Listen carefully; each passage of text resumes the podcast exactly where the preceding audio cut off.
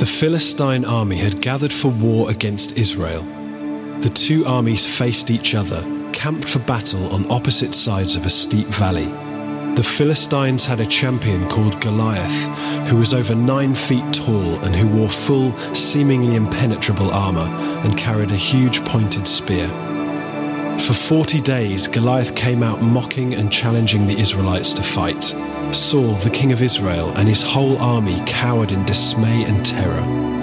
One day, the young David was sent to the battle lines by his father to bring provisions for and bring back news of his brothers who were in the Israelite army. While there, David heard Goliath shouting his daily defiance, saw the Israelites fleeing in fear, and something stirred within him. He responded, Who is this uncircumcised Philistine that he should defy the armies of God? Saul heard about this, and so David was brought before him. David said to Saul, Let no one lose heart on account of this Philistine. Your servant will go and fight him. Saul replied, You are not able to go out against this Philistine and fight him. You are only a young man, and he has been a warrior from youth. But David was undeterred and told Saul how he had killed wild animals while protecting his father's sheep. Your servant has killed both the lion and the bear. This uncircumcised Philistine will be like one of them, because he has defied the armies of the living God. The Lord who rescued me from the paw of the lion and the paw of the bear will rescue me from the hand of this Philistine. So Saul agreed and dressed David in his armor. But David took off Saul's armor and weapons because he was not used to them. So, dressed in his simple tunic, carrying his shepherd's staff, sling, and a pouch full of stones, David approached the fully armed Goliath. The giant cursed at him, hurling threats and insults. David said to the Philistine, You come against me with sword and spear and javelin, but I come against you in the name of the Lord Almighty, the God of the armies of Israel, whom you have defied. This day the Lord will deliver you into my hands, and I will strike you down and cut off your head. This very day I will give the carcasses of the Philistine army to the birds of the air, and the whole world will know that there is a God in Israel all will know that it is not by sword or spear that the Lord saves, for the battle is the Lord's, and he will give all of you into our hands. As Goliath moved in for the kill, David reached into his bag and slung one of his stones at Goliath's head. Finding a hole in the armour, the stone sank into the giant's forehead, and he fell face down on the ground. David then took Goliath's sword, killed him, and then cut off his head. When the Philistines saw that their hero was dead, they turned and ran. The Israelites pursued, chasing and killing them and plundering their camp. Thus David overcame the giant in the name of the Lord.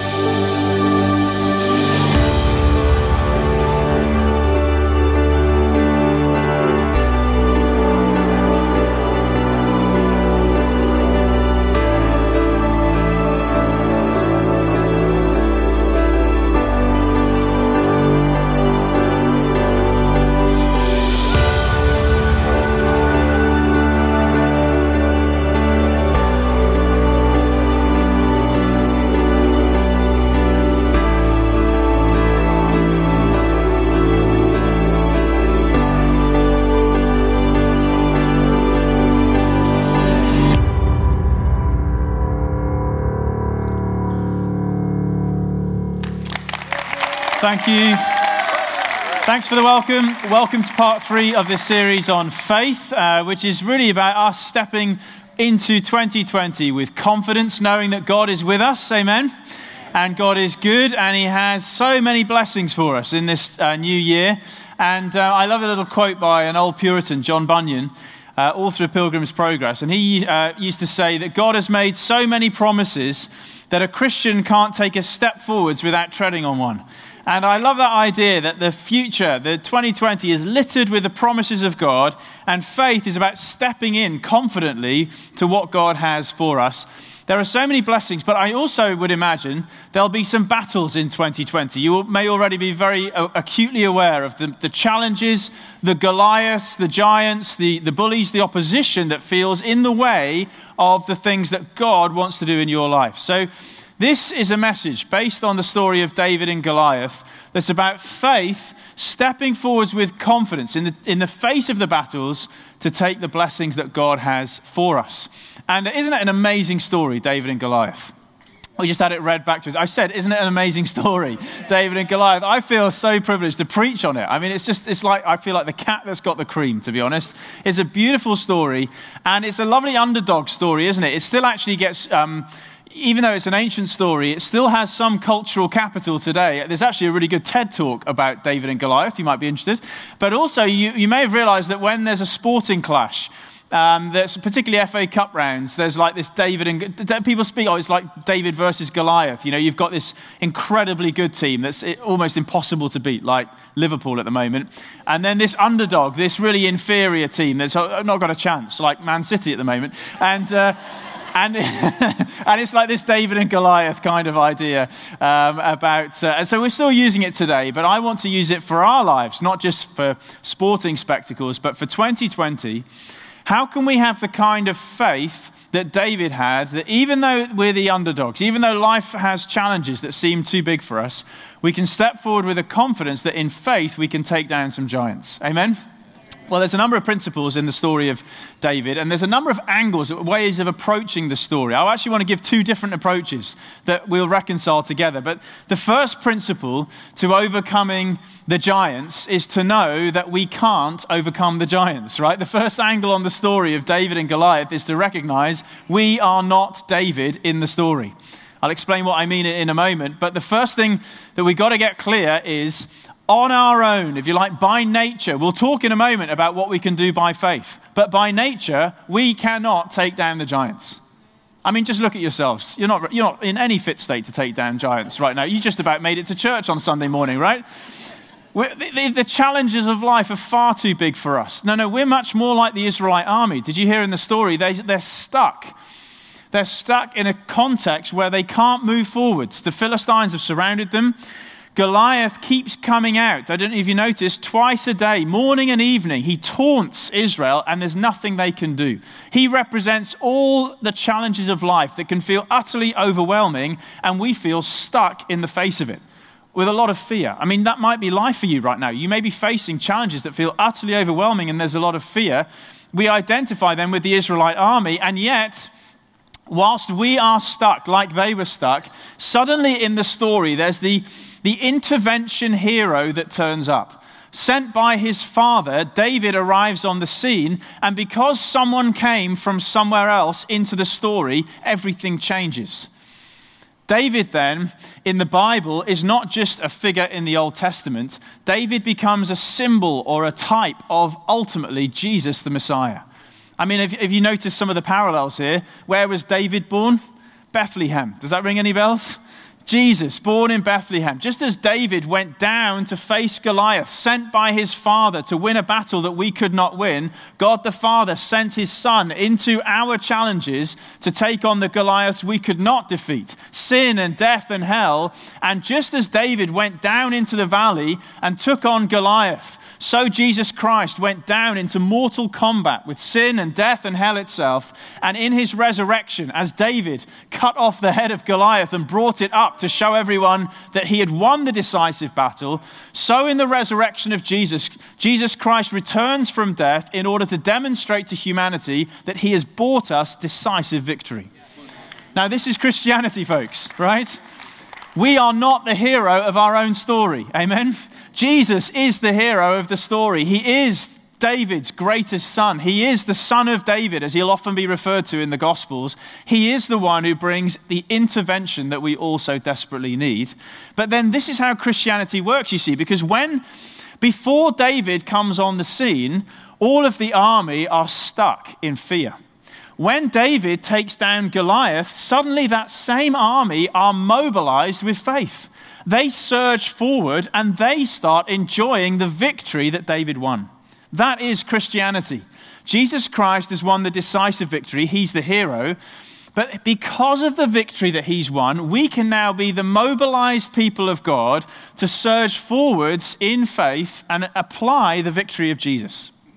Think of it in those terms. And imagine our moment then in the story, almost a bit like to use the Second World War analogy, on, the 6th of June, 1944, it was D Day, the decisive moment of victory uh, ultimately in the Second World War when the Allied forces landed on the Normandy beaches under great, through great sacrifice. That moment, in many ways, secured the outcome of the war. But that was the 6th of June, 1944. It wasn't until the 9th of May, 1945, that we had VE Day, the actual final declaration that the war was over, victory in Europe. And in between that time, the decisive victory had been won, D Day, but there was still some fighting to do until the ultimate victory had been achieved. And I think that's a lovely picture of where we find ourselves in the Christian story. Jesus Christ has won the decisive victory. His resurrection is D Day. because he sacrificed his own life on the cross and defeated death, we now know the outcome of the war, except that we still have some fighting to do to apply the victory Jesus has already won. Because he won, we can now win by faith. Amen? I love, if you read the story on, I love this little detail that I'd missed before, but it turns out that Goliath had a brother.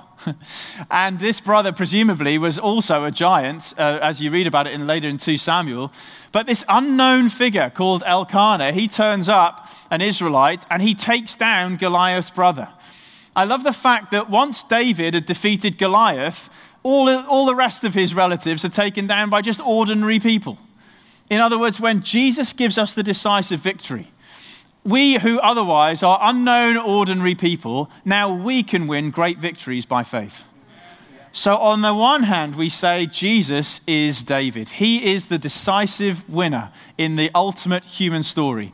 And yet, because of his victory, we can now live in Christ. We can take on the authority and the role of David in the story. Now, we can learn the principles of how we exercise faith to apply the victory of Jesus. So, I want to speak over anyone who's stuck today. Israel was stuck until faith intervened and broke through. If you're stuck today, I want to speak with faith over you. That can finish today. You can move forwards with fresh faith and confidence into 2020 because Jesus has won the decisive victory.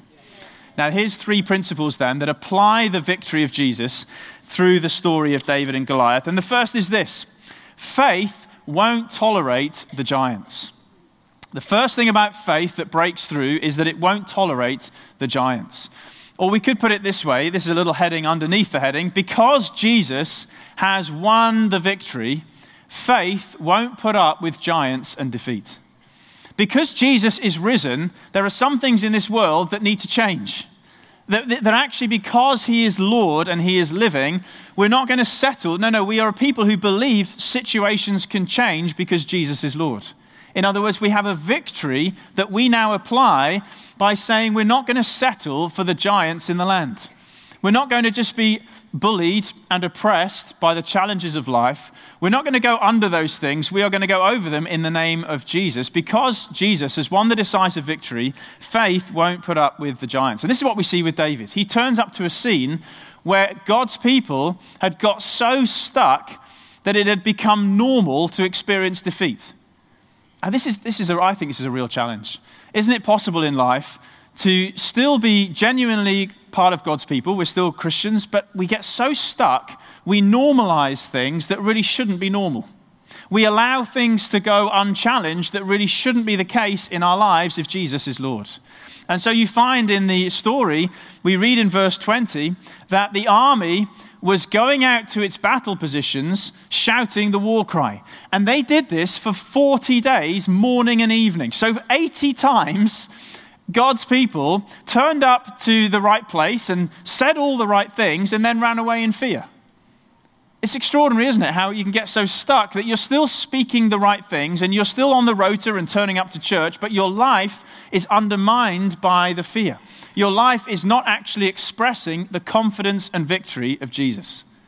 Is that ringing true for anyone? It's easy to get stuck and it's subtle the way it happens. And other people may not even realize it's happened because you're still outwardly doing all the right things like they were, but inwardly you've lost your faith and your confidence in the Lord, and life is bullying you into a place that you don't really want to live from. That was Israel until David turned up.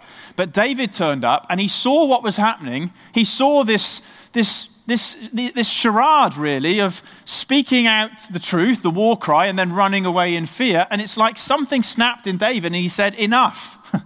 this, this, if, if we serve the living God, then this stops. This is not normal. This is not okay. Faith redefines what's normal. Amen? Faith says, no, no, if Jesus is Lord, then normal is not living in defeat. Normal is not allowing sin to master us in secret and compromised ways. Normal is not being bullied into silence about our faith. Normal is not hiding away from the challenges of life. Normal is stepping forwards with confidence that Jesus Christ is Lord, risen from the dead, and we're not putting up with the bullies. Amen? Faith won't tolerate the giants. I remember uh, being a, a, when I was a boy. I remember moving schools, and uh, as the new kid in the playground, the school bully quickly identified me as the new kid and came over and roughed me up a little bit. And I actually went home with a black eye uh, from this bully. And uh, my parents obviously saw this, and my mum took a very New Testament response, which was sort of, we must, we must be kind and patient and perhaps turn the other cheek. And I think my father was, was a bit more Old Testament about it all. so he must have been reading the story of David and Goliath, I think. So he took me into his study and closed the door so, so that there was no interruptions. And he said, Right, son, this is how you make a fist. and this is how you punch. And if the bully comes tomorrow, you warn him once, you warn him twice, and then rock back and hit him as hard as you can. In the solar plexus, there were no headshots allowed, I seem to remember. Anyway, the next day it panned out roughly as expected. The bully did find me again because I'd given him the day before, and I did roughly as my father told me to.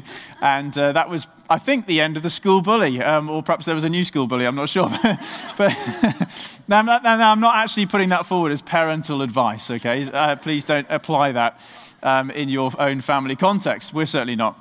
I hasten to add, but I do think, spiritually speaking, it's actually there's a bit of a lesson there. Sometimes you just have to say enough.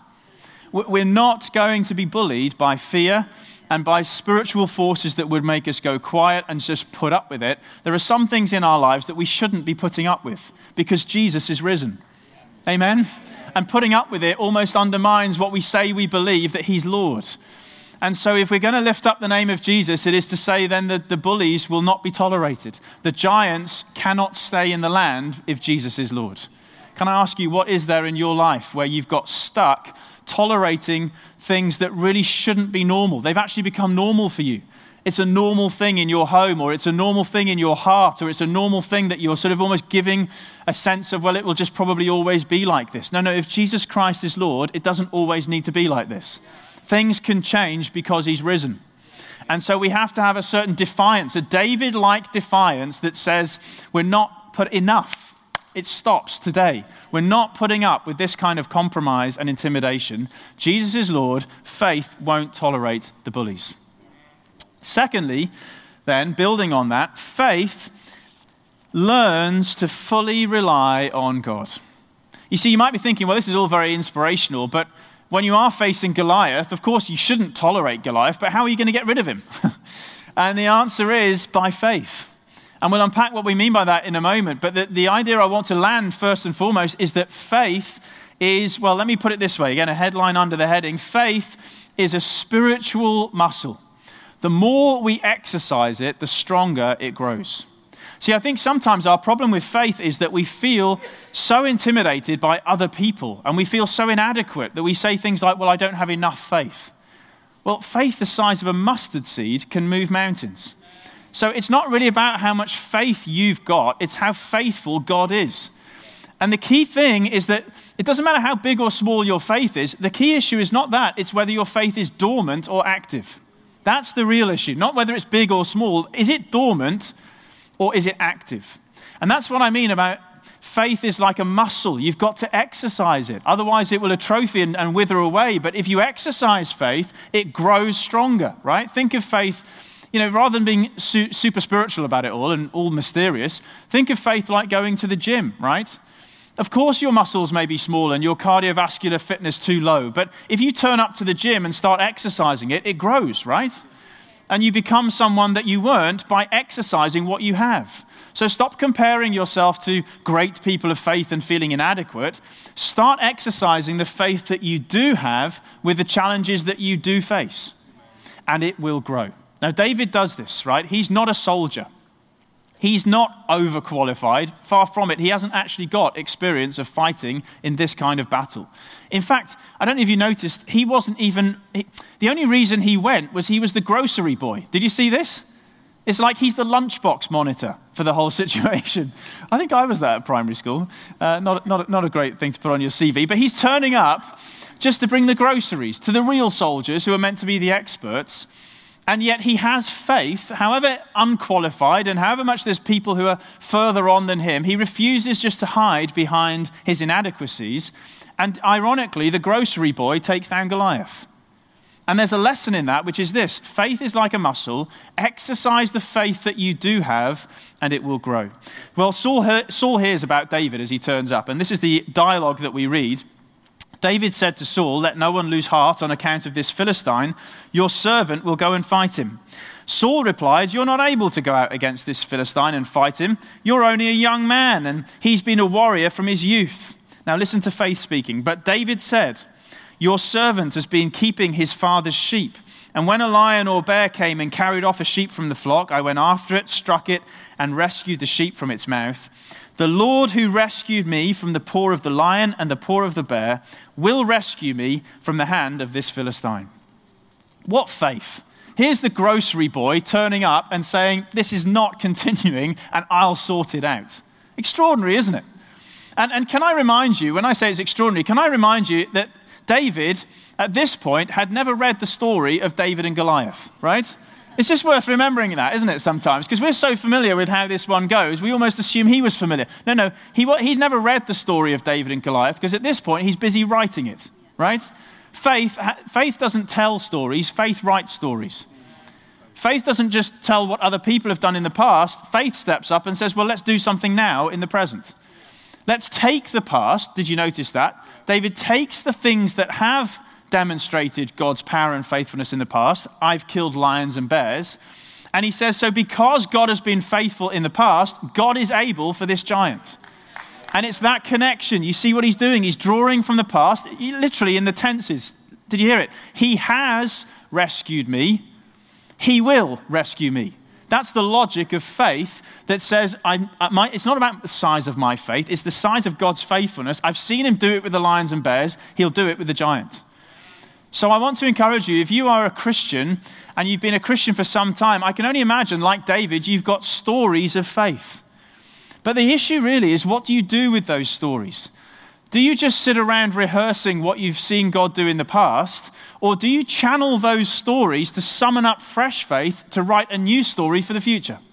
You see, actually, one of the ways we get stuck is because, precisely because we've taken down some lions and bears, instead of going for the giant, we sit around telling stories about lions and bears.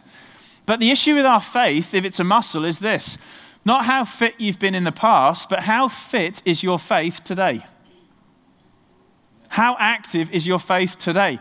Are you prepared to take the stories of the past and write a new chapter with faith in the future? This is what David's doing. He's summoning up, he's refusing to get stuck telling old stories, and he's determined that he will take those stories and summon up fresh faith to write a new one. Now, that's true, a great challenge if we've been Christians for a while, but maybe you've not been a Christian for very long, and your challenge is more well, I don't feel adequate. You know, these, all these other people seem so experienced. Listen, you need to fight your bears and lions, and then you'll be ready for your Goliath. And maybe that's the thing to focus on. You may feel like your battles are very small compared to other people. You know, I'm still, other people are talking about taking down giants, and I'm still trying to learn how to pray out loud, which feels so incredibly threatening, or how to tell my friends at work that I'm even a Christian in the first place, or how to invite someone to Alpha. Listen, fight those small battles however unseen and small they may seem, and your muscles will grow. One day you'll take down Goliath if you attend to the lions and bears right now. Take on the challenges in front of you. Don't hide behind inadequacy. Step forwards, just as the grocery boy did, with the faith that he had and took on the giant in Jesus' name. You know, this is the, what David ultimately says, verse 37. This is his confidence, right? Where do you get the kind of confidence to speak forth as David does with such faith. He says this, verse 37 The Lord who rescued me from the lion, he will rescue me from this Philistine. I've never um, fought lions, as I'm sure most of us haven't either, and I've never fought Goliath either. But I have, um, I did spend actually a bit of time in, the, in Kenya quite recently, and there I uh, spent a bit of time with a Maasai warrior tribe. You can actually see a picture here of me uh, trying to join the tribe. You have to jump, uh, and it's about how high you jump as to whether you enter the tribe. So there I am. I think you can see the look of terror on their faces. Is that right?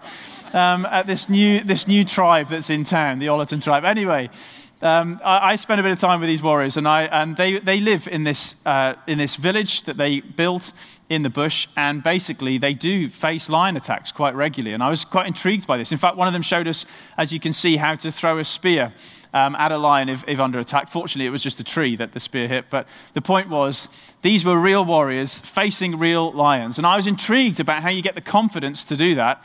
And they said two things which struck me. Number one, they said that the, the, very robes that they wear, they all wear these red robes, which symbolizes that it's their Maasai identity, and the lion know this.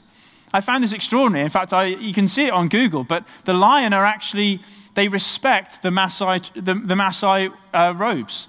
And so they can walk through lion territory and the lion keep away from them because they have an authority in their identity. That's the first thing. The second thing more amusing, was that as the guy threw his spear, something dropped out of his pocket uh, underneath the robe. And I, being very helpful, I said, I think you've dropped something there. It turned out to be his mobile phone, uh, which I found highly amusing. There is an authentic Maasai warrior with an iPhone. And he, and he actually said to me, he said, Oh, yeah, he said, uh, being a bit honest after this, sheepish, he said, Oh, yeah, he said, I'd never go out in the bush without one of these. Because if you get in trouble, you've got to be able to call for help, right? I thought, well, that's basically how you have confidence in lion country. Number one, you know who you are, you have an authority. And number two, you know who you can call on. you have help. And that's exactly how we face the challenges of life in 2020. We need to know who we are. We are clothed with the authority of Jesus Christ. And the forces of darkness in this world, they will move away from those who have the authority of Jesus. And we call on the name of Jesus. Amen? When we lift up the name of Jesus, we're bringing his authority to bear on our circumstances. There is power in the name of Jesus. Now, all of that the confidence to fully rely on God, to be clothed in his authority, and to call on the name of Jesus, all of this brings us to the actual moment of the showdown. And our third lesson from faith today faith, David kind of faith, faith speaks up and steps out. And the heading underneath the heading for this point is simply this faith is a verb expressed in words and actions that apply the victory of Jesus. See, too often we reduce faith to the idea that we believe certain truths.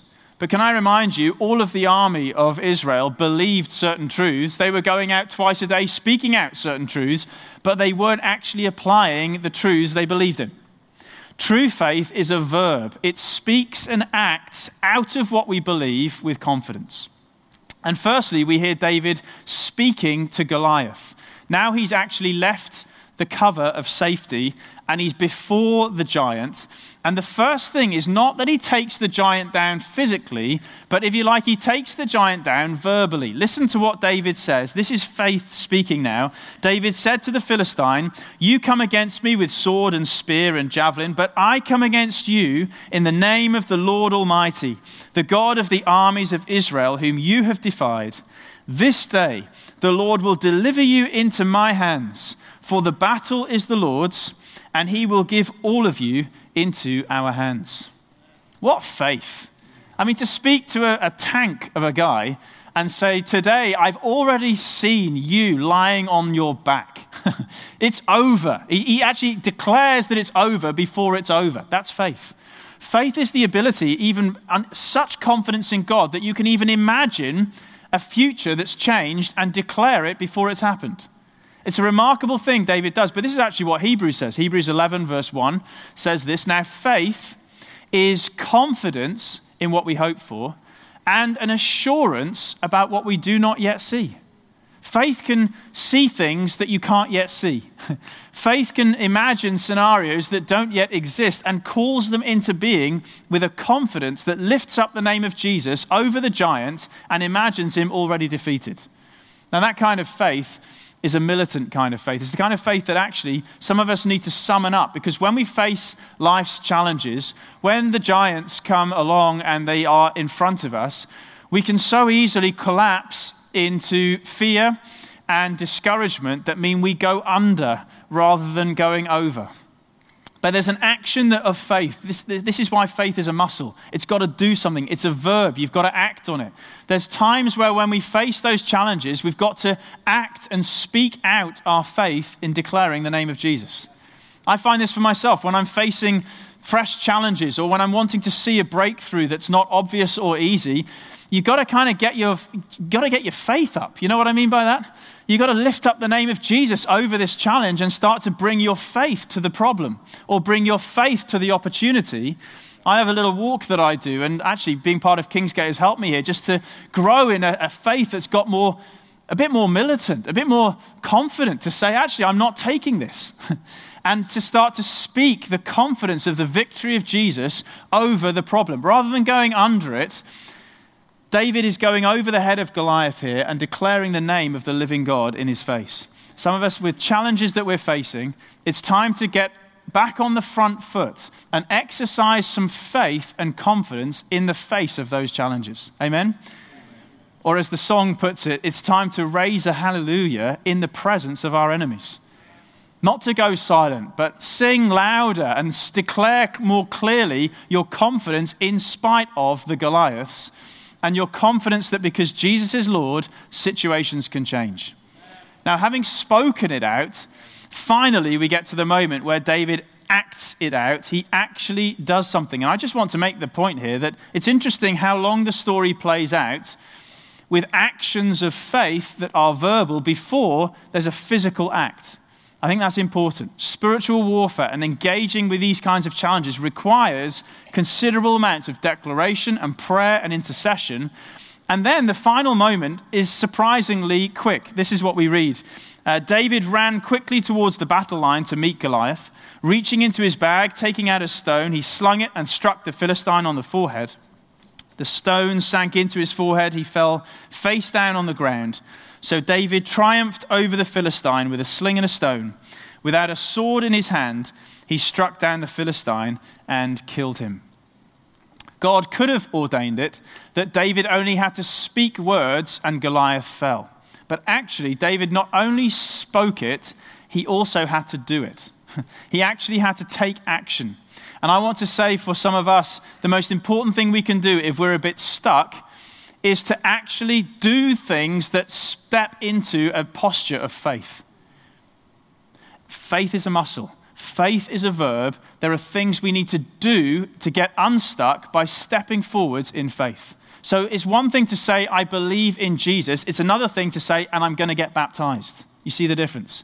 One is a declaration of what I believe, the other is a verb of what I'm going to do because of what I believe.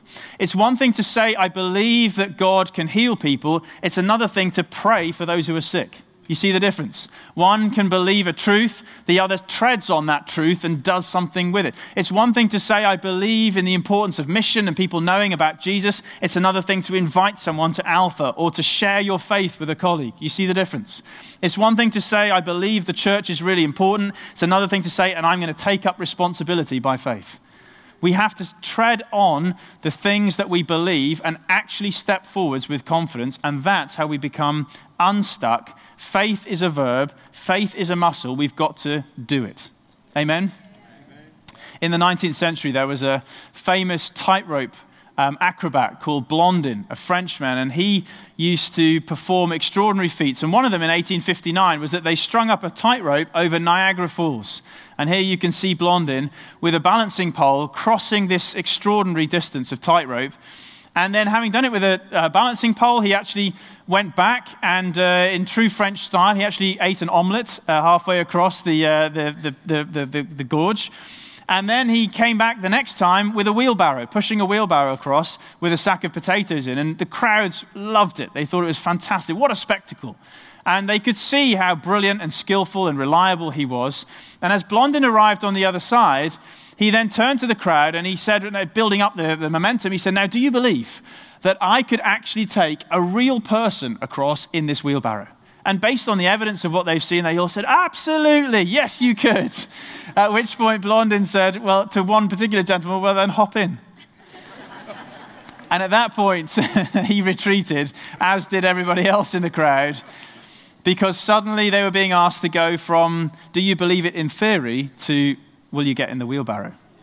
And today we are being challenged by the Lord, not just to believe it in theory, like the rest of the Israelite army but to get in that wheelbarrow and step out in faith like David. Giants fall when God's people say, Lord, I trust you and I'm going to actually apply the victory of Jesus to my challenges in his name. Amen.